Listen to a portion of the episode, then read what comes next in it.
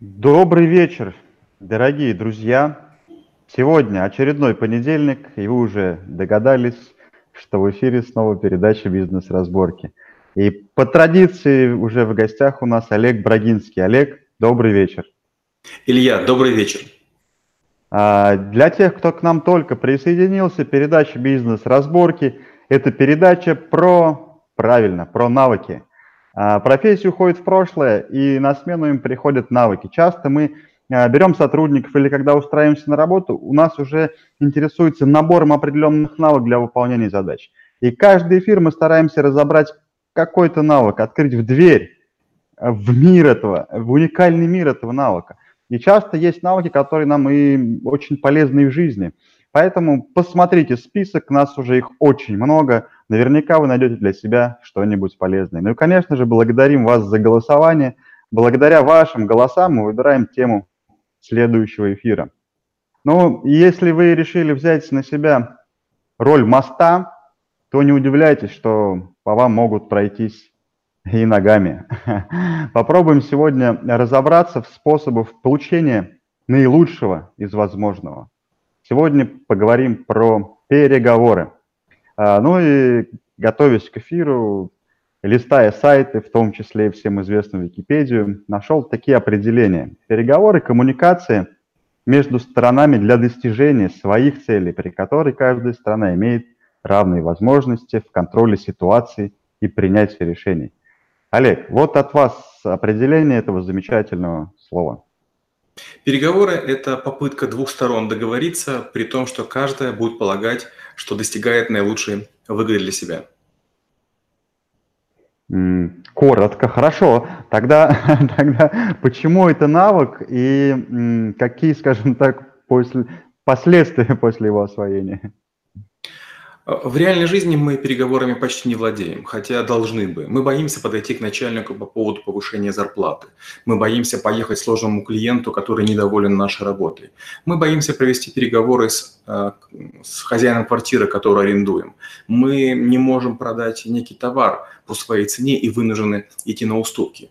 Почему? Потому что большую часть времени мы находимся в среде благоприятствования, среди родных, близких, коллег, где нам не приходится торговаться. Но есть люди, которые на базаре, скажем, не имея высокого образования, легко это делают, непринужденно, продают вам, и вы понимаете, что это дорого, но делается так красиво, так изящно, что очень сложно э, устоять. И вот как раз навык переговора – это как без напряжения себя и без того, чтобы быть надоедливым другим, продавать все, чтобы расставаться с этими людьми хорошо, приятно, легко. Продавать – это великое искусство, мы об этом говорили, а переговоры – это способ достижения наилучшего наилучшего соглашения. А, можно ли сказать эм, или утверждать, что переговоры это только про продажи? Нет, безусловно нет. Например, э, когда вы говорите с кем-то о том, что хотите продать свой старый байк, э, человек начинает выдвигать аргументы, понижающие его стоимость. Вы повышающие стоимость. И потом вы договариваетесь о цене, и в какой-то момент вам приходится принимать решение, а готовы ли вы уступить настолько, насколько хочет человек. Мы боимся того, что конкретный человек, с которым мы уже вступили в коммуникацию, может нам отказать. Мы не готовы начинать новый раунд с какими-то другими людьми. То есть мы держимся за текущего человека в поле наш, нашей досягаемости. Поэтому, да, это один из э, возможных мостиков в продажах, но не обязательно только в них. Угу. Вот сейчас классная фраза была. Часто просто бывает в своей жизни такое замечаю, что Э, не хочется, скажем так, проходить эти воронки заново, и думаешь, ну, вроде бы для меня условия комфортные, ладно, соглашусь. Ну, пободаешься еще немножко, в итоге там все равно не тот результат, который бы я ожидал. И вот э, это проблема, когда ты боишься заново проходить ступени, или это нормально? А, это проблема для, для детей асфальта. Если бы вы, скажем, были сыном торговца где-нибудь на Восточном базаре, вы бы торговали с 5-7 лет, и вы бы к 12 уже кому угодно могли бы впарить все, что угодно, включая то, чего у вас нет, по цене, которая невозможна.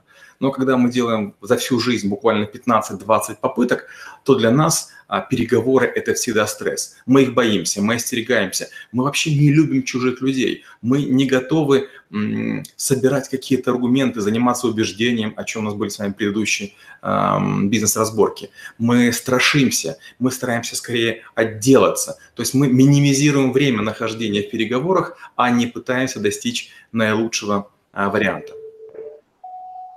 То есть получается здесь э, нам э, вот эта сделка не так важна или нам свои эмоции, что ли? Что здесь вот лежит в основе таких действий? Мы не готовы стараться. Представьте, мы сейчас с вами начинаем подтягиваться. И в какой-то момент вы подтянулись больше. Я понимаю, что вы раз на пять больше подтянулись. Я спрыгиваю с предания и говорю, я не тренировался, я поел. То есть мы заранее начинаем оправдываться. То есть для нас э, важнее сохранить лицо и объяснить, почему не получилось, чем сделать все возможное. Люди, которые достигают невомерных высот, они занимаются самоистязанием. И это касается любого навыка. Переговоры тоже не исключение. Попробуйте пойти, не знаю, на вокзал и с каждым договориться, что человек уступит вам кресло в большом зале. Большинство людей будут вас посылать, обижаться, не понимать, какие-то гадости говорить. И хочется им ответить, может даже ударить, может еще чего-нибудь. Почему? Мы не готовы а, аргументировать, мы не умеем держать лицо, мы не хотим напрягаться. Мы готовы довольствоваться малым только для того, чтобы избежать дискомфорта. Угу. Такие тыквы диванные. А какие еще навыки входят в комплект или, скажем так, фундамент этого навыка? Ну, конечно же, один из моих любимых навыков, который я считаю базовым, это риторика. То есть какие слова подобрать для того, чтобы у нас было понятно. Убеждение, о чем у нас уже был на подкаст, это возможность а, таким образом построить свою цепочку рассуждений, чтобы нас было понятно. А, наверное, сама презентация и язык тела, потому что если правильно сыграть, то э, из какой-то позиции вы сможете найти ту роль, которая вас приведет к, э, к задаче, к решению задачи. Вот классный фрагмент, э, точнее момент, что есть язык тела. А, ну, это вообще отлично, когда мы вживую с человеком встретились, да, мы чувствуем его энергию, вот эти, и вот и язык тела в том числе. Мне кажется, в такой момент проще проводить переговоры. А когда, например, это телефонный разговор, скажем так? Вот я боюсь слова проще. Когда начинаются сравнения, тут же м, начинается такая маленькая, м, маленькая подлость по отношению к самому себе. А если мы продаем по телефону, нам говорят, ну, конечно, ты трубку положил, и все, разговор закончился. Если мы продаем лично, мы говорим, ну, конечно, ты же поехал с ним на их территории, легче разговаривать. Или у себя легче, легче разговаривать. Помните, мы с вами говорили, что оправдания нужны только вторым. Первые не оправдываются. Если вы регулярно делаете нечто лучше других, то вам не надо рассказывать, почему у вас не получается. Наоборот, вы говорите, что вы делаете правильно. И вот тут, конечно, надо иметь мышление победителя. Не мотивированный какой-то идиотизм. Я лучше, я смогу. Есть такая карикатура, сидит муха возле книги, на которой написано «Как стать слоном». И говорит, я мать маленький э, бодрый слон, я розовый крупный слон. От того, что мы накачиваем себя каким-то аутотренингом или читаем какого-то гуру, нам это не поможет. В первую очередь нужна практика. И практика не у тех людей, которые выступают со сцены, а у лучших продавцов реального сектора. Вы берете реальную книгу, вот я так частенько поступаю, приходит мне книга на рецензию, допустим, была книга про 200 там, возражений. Я взял и все эти разговоры попробовал отработать. Ну, примерно там треть из них сработала, а 70% написано просто в воздух. Я даже понимаю, что они не сработают, но я делаю яростные попытки, я пытаюсь, они не срабатывают. Почему? Ну, тоже человек теоретик. Лучше все все-таки работать с практиками, которые а, некую работу, в том числе переговорческую, ведут каждый день. Угу. А такой вопрос. По вашему мнению, в а, какой сфере, там, не знаю, жизни своей человек чаще всего сталкивается с переговорами? Ну, к примеру, а, возможно, там я постоянно общаюсь со своими близкими, и у меня это постоянные переговоры какие-то, но они маленькие, они такие, ну, но их много. А я уже не замечаю, что для меня это переговоры, и, в принципе, в это не погружаюсь. Или в каких-то других вещах. Вот где вы, по-вашему, мы сталкиваемся постоянно с этими вещами? Когда мы находимся на территории квартиры, разговариваем по телефону с родными и близкими, это не совсем переговоры, это скорее взаимоуступки. Уступает мудрый, а не побеждает сильнейший. В разговоре с соседями, которые у вас по стояку или по площадке, или по дому, по двору, тоже вам, вы вынуждены находиться в общей корзине и очень сложно э, ссориться на, на маленьком расстоянии. Реальные переговоры начинаются тогда, когда вы не получаете заслуженного. В ресторане, в самолете, в кинотеатре, в театре. Вот это уже начинаются переговоры. Переговоры начинаются, когда, допустим, кто-то кого-то подрезал на трассе или вас остановили ГИБДДшники. То есть в той ситуации, когда обе стороны возбуждены, когда есть нервозность и когда есть конфликт. Вот это переговоры. Все остальное – это достижение соглашений практически без риска потери лица или ресурсов. Mm-hmm. То есть уровень стресса получается более значимый, и люди менее знакомые, да, с которыми мы, нам тяжелее будет договориться, потому что многих вещей мы, в принципе, о человеке-то не знаем, и нужно просто в процессе понимать вообще, в какую сторону двигаться. Хорошо, тогда у меня такой вопрос возник. А, когда мы говорим про такую внезапность, ну, условно, когда гаишник остановил, да, а, у нас же нету структуры переговоров. Вот когда есть структура, когда ты готовишься к переговорам, изучаешь там про компанию, про людей, это интересно. Ну, в смысле, это, опять же, да, не буду говорить проще, сейчас вы меня заругаете. А, может быть, легче, скажем так, да? А когда вот это внезапно возникла ситуация, нужно включать в себе сейчас переговорщика, либо это будет жесткий конфликт. Вот как быть в таких ситуациях, когда нет возможности подготовиться? А, вот когда люди говорят, что нет возможности подготовиться, это значит, э, не было попытки. На самом деле переговоров-то всего несколько вариантов. Вариант первый – вы старше, вы мудрее, вы сильнее допустим, с ребенком, более с молодым человеком или ситуации, где нечто зависит от вас. Это переговоры сверху. Это не переговоры, по сути, а диктат. То есть вы выслушиваете аргументы и сами решаете, с чем соглашаться, чем не соглашаться.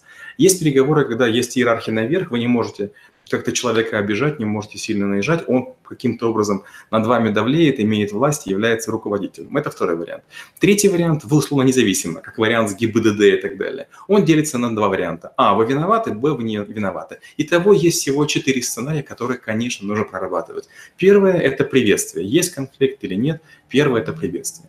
Если виноваты, вы говорите, да, виноват, то есть сразу снижаете градус накала, то есть чтобы человек не пытался доказать. Я виноват, я понимаю, вот давайте теперь по существу решать. То есть вы большую часть конфликта уже устранили.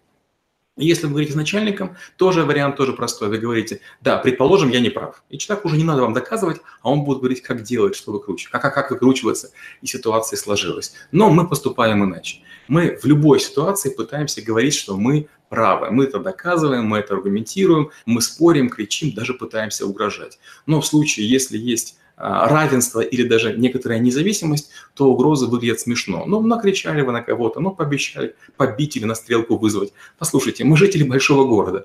Это же просто смешно. Если вы не знаете адреса человека, даже по номеру машины пробить его не специалисту не так-то просто. Хорошо, вам сказали адрес этого человека. Вы что, правда, поедете бить его битой? А если у него в подъезде две видеокамеры и одна там в домофоне? Вас запишут и вас тут же заберут. То есть получается, что не все угрозы можно реализовывать. Поэтому угроза – это один из худших способов ведения переговоров. Угу. А вот такой момент еще есть. Ну, как бы считается, я не знаю, как вы это подтвердите или нет, что э, следующим этапом, так скажем, накала является конфликт. А можно ли сказать, что человек, который конфликтный, плохой переговорщик? Безусловно. Даже если конфликт есть, даже если есть какая-то обида, даже если какая-то потеря, а, не, не надо другому человеку выговаривать вот вашу ситуацию. Он находится в своей ситуации, и в первую очередь его интересует, что будет с ним, а не с вами. Вас плохо обслужили, не знаю, там, в поликлинике, а, вам, не знаю, там, оттоптали ногу, вы принесли сдавать портфель, у которого ручка оторвалась. Ситуация вроде бы очевидна. Либо вы виноваты, либо не вы. Начните с того, что вы говорите нейтрально. Вот оторвалась ручка. Не по вашей вине там, или там ваша фабрика плохо подшила.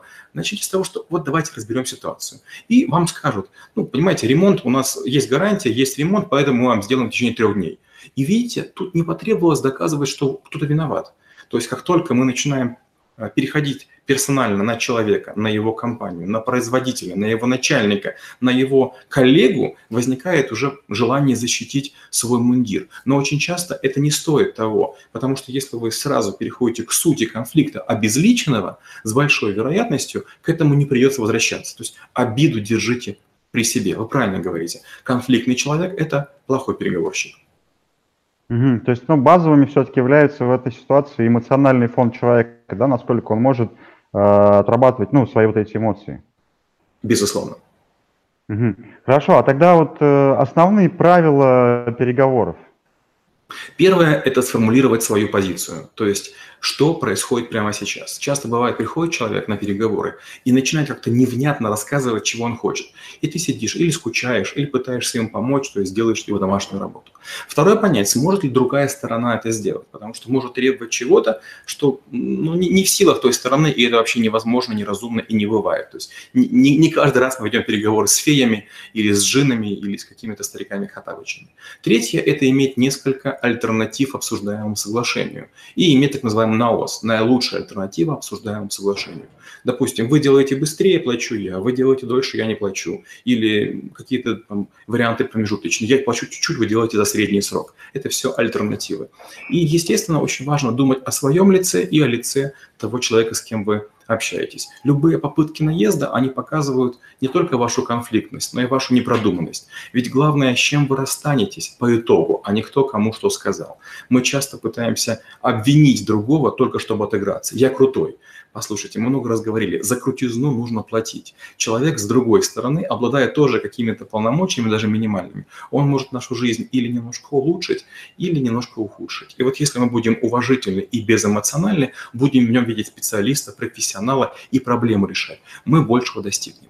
Поэтому, кстати, часто имеет смысл прибегать или к переговорщикам, или к третьим лицам. Если болит у меня, конечно, я буду орать, сердиться и так далее. Но если я попрошу вас мои интересы представлять, у вас не будет эмоций, и почти всегда вы будете переговорщиком более сильным. А теперь вопрос. Если вы можете представлять мои интересы, почему же вы не можете свои представлять?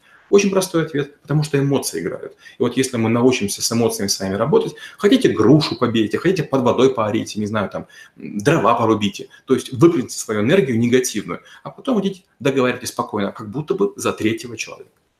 Ты как это говорят, да, ты хочешь быть э, прав или счастлив. Да. Отличный момент такой, знаете, сейчас вот штука в голове вырисовывается. Я вот просто из себя достаю из своей жизни. Мне как больше, не больше, но все-таки иногда чаще бывают такие моменты, когда осознанно через конфликт заходишь. То есть ты специально провоцируешь конфликт для, для того, чтобы человек, э, когда у него эмоциональный фон начинает повышаться, он теряет контроль, он больше тебе может правды сказать и то, что на самом деле есть. Потом в какой-то момент ты начинаешь э, гостить его эмоции, но уже ты знаешь суть того, того что произошло. Это вот, э, по-вашему, больше эмоций здесь или, или глупости, я не знаю. Многие полагают, что накачав себя злостью, гневом, адреналином, женщины начинают плакать, а, и так далее, они помогают себе войти в некое состояние такое боевое, и в состоянии боевого транса с кем-то разговаривать. И этому некоторые тренера учат. Я вам расскажу короткую историю. Буквально за вчера случилось два происшествия. Первое происшествие.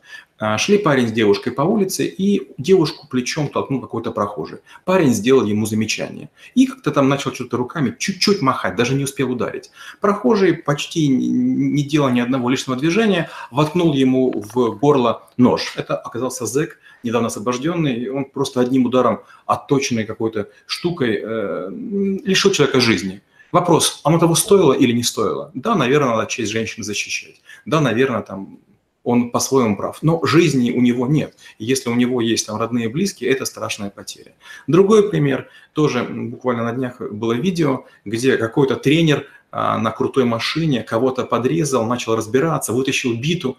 Человек, видно на видео, ведет себя очень спокойно, а, и когда видит, что другой достает биту, он просто возвращается с пистолетом травматическим, наставляет и говорит, друг, садись и уезжай. И тот тренер сразу так сникает, хотя там внизу есть его фотографии, где он такой весь накачанный, там а, весь такой крутой, и бита у него такая большая, массивная. Но увидев пистолет, он тут же сникает.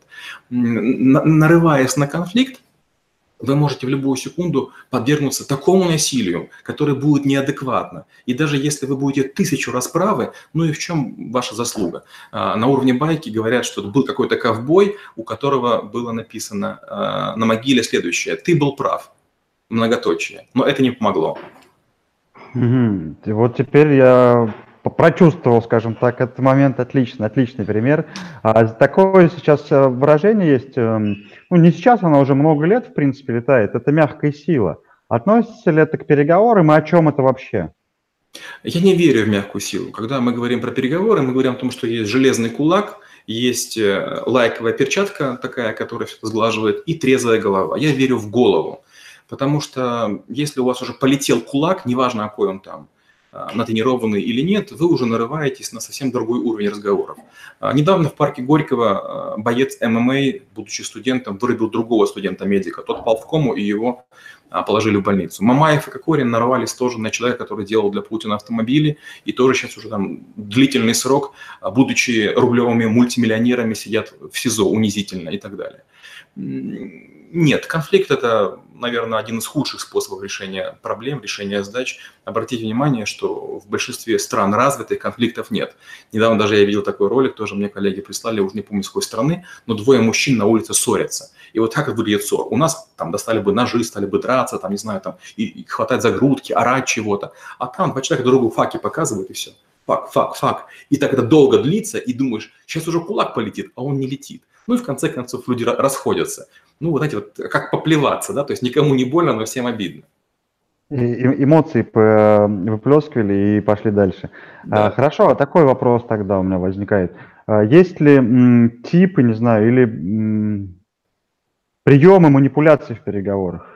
Да, и бесконечное количество. Бесконечное количество просто невероятное. Когда мы говорим про переговоры, одна из сильнейших школ по переговорам – это Гарвардская школа переговоров или принципиальные переговоры. Там не, не совсем манипуляции, но там есть несколько трюков, которые было бы неплохо а, овладеть. Первое – это различать людей и позицию. То есть не обязательно компания, которая меня обманула, э, в ней все сотрудники обманщики. Может, это было случайно и так далее.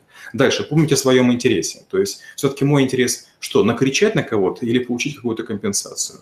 Третье – это постоянно думать а, о той стороне, а сможет ли она сделать то, на чем я настаиваю, ну и другие всякие вещи. Все-таки манипуляция в переговорах – это штука одноразовая. Манипуляция – это быстрое достижение а, прямо здесь, прямо сейчас какого-то поведения или какого-то поступка. Но в большинстве реальных конфликтов, как правило, мы имеем дело с большими силами, чем просто два человека.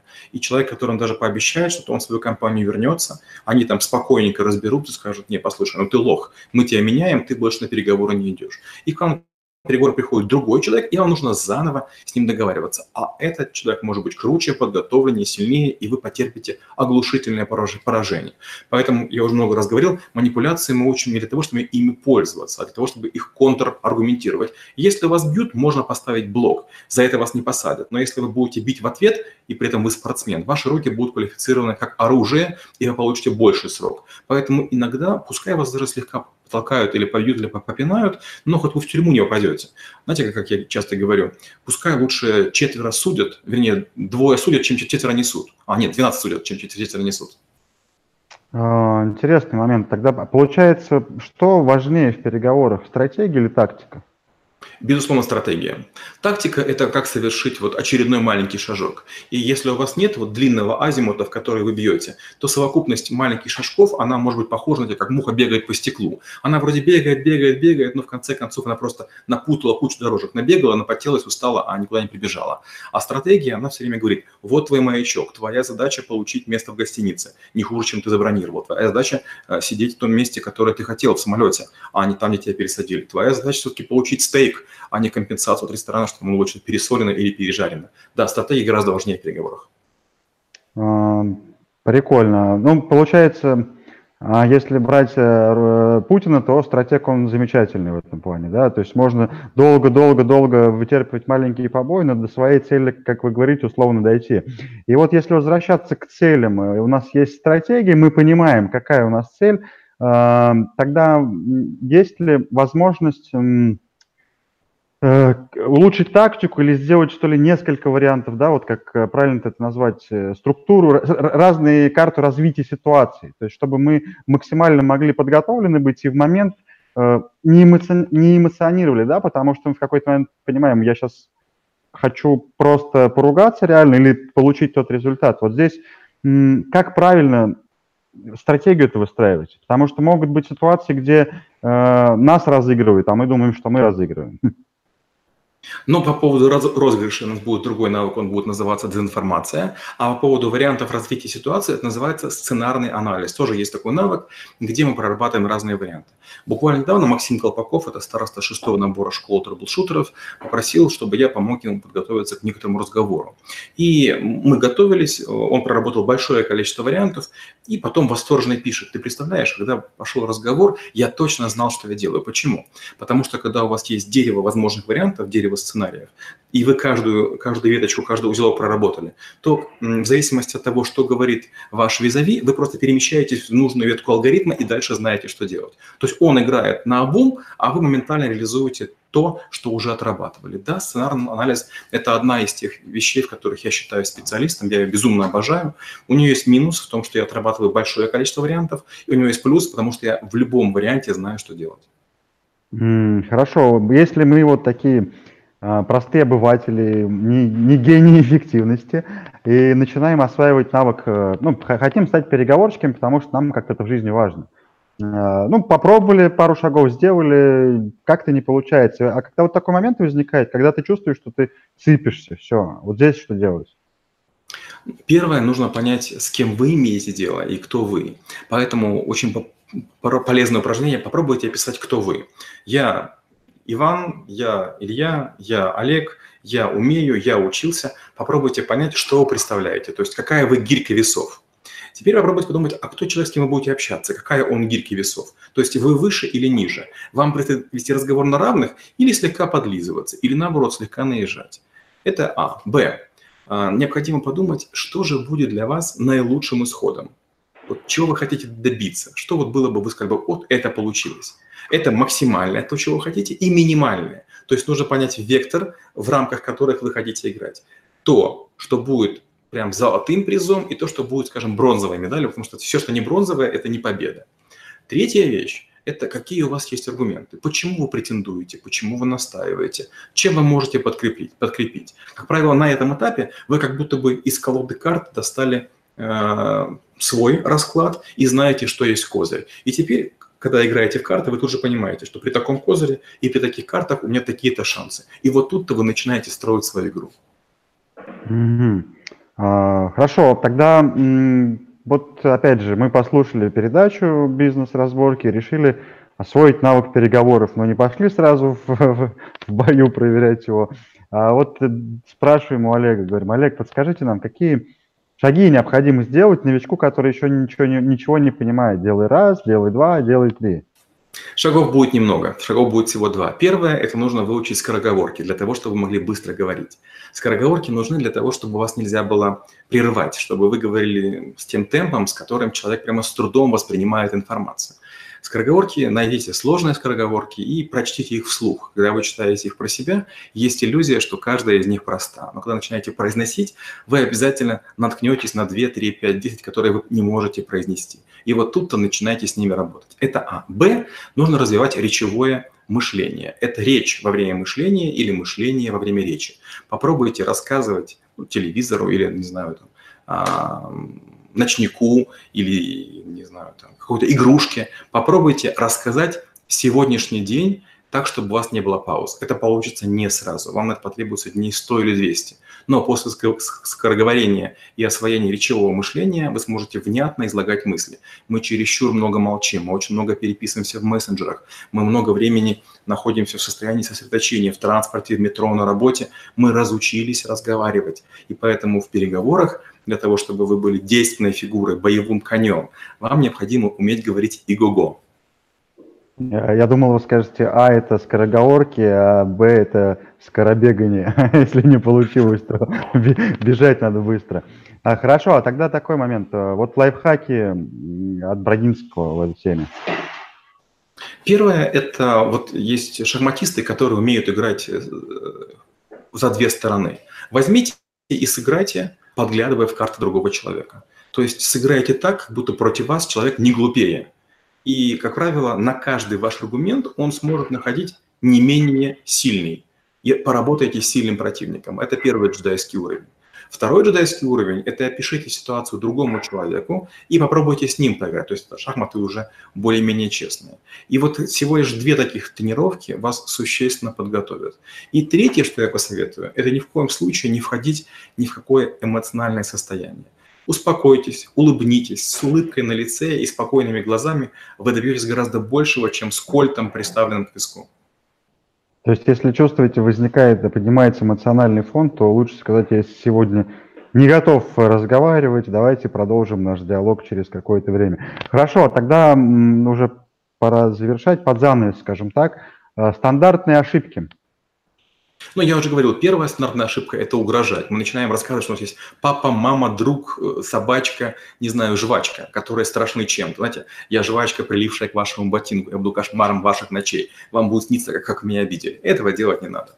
Вторая важная вещь – это слушать другого человека. С большой вероятностью, если он будет говорить суммарно минут 10, он скажет, чего он может сделать, а чего он не может. И третье, побольше недосказанности. В моей речи и в моем письме самые важные знаки препинания – это тире, это пропуск чего-то. Как я это обычно делаю? А, получается, что мы можем сейчас сделать и человек предлагает какие-то два-три варианта, и потом я могу выбирать лучшее. А если я что-то называю, давайте мы сейчас там позовем а, вашего главного. У человека нет уже альтернатив, он начинает исполнять то, что навязываете вы. С большой вероятностью та сторона тоже имеет какие-то варианты, варианты и альтернативы. И они часто бывают гораздо лучше, чем вы можете рассчитывать. Достойный, достойный навык э, сегодня прошел. Мне кажется, может быть, стоит еще повторить, потому что, э, как сказать это правильно, надо попрактиковать для того, чтобы прочувствовать все это, да, потому что на словах-то все легко, а я вот сейчас пытаюсь это все-таки переложить в жизнь, не зная там себя, хотя у меня с эмоциями, ну, более-менее стабильно, все равно этого достаточно трудно. Э, хочется такую вещь в конце, друзья, сказать. Знаете, что самое важное – а, на самом деле эмоциональный фон, он важен не только э, в переговорах, он важен везде. А, здесь еще вы просто понимаете такие вещи, которые называются уместность. А, если вы понимаете, что сейчас, возможно, ваше слово будет неуместно, даже просто, возможно, лучше и промолчите его, потому что, чтобы потом э, в стратегии не выглядеть глупо. Но и всегда держите перед собой цель переговоров. Вы хотите реально быть правым или счастливым? Вы хотите добиться цели – или просто навести кипиш и показаться сейчас каким-то грозным. Вот. Понимаете уместность, будьте, будьте мудрыми и не бойтесь вести переговоры. Э, как сегодня уже сказал Олег, это практика, практика, практика. Будут ошибки, будут падения, это нормально. Получили по соплям, встали, отряхнулись, отработали, пошли дальше. Вот. И, конечно же, поблагодарим наших партнеров. Это э, школа трэбл-шутеров э, у Олега, где все эти навыки обучаются, проходят, э, проходил каждый раз, говорю, знаю, классно работает. Э, получаете инструмент, но самое главное, помните, что вы получаете не волшебную таблетку. Большинство приходит, думает, сейчас таблетку съем, и все вокруг изменится. Нет, это огромная работа, вы получаете инструмент, эффективный инструмент. Э, конечно же, это торгово-промышленная палата и навигатор для предпринимателей. Подключаетесь, включаетесь. И школа, мастерская, мастерская имени меня, Ильи Тимошина, где мы учим делать э, продажи в интернете легкими и воздушными, как йогурт. Спасибо всем за эфир. Голосуйте, ссылки на личные э, сети Олега и мои будут под эфиром. Есть вопросы, пишите, комментируйте. Э, ждем ваших комментариев. Голосуйте за новые навыки. Встретимся с новым через неделю. До встречи. Олег, до свидания. Спасибо и до встречи через неделю. Чудес и волшебства. Пока-пока.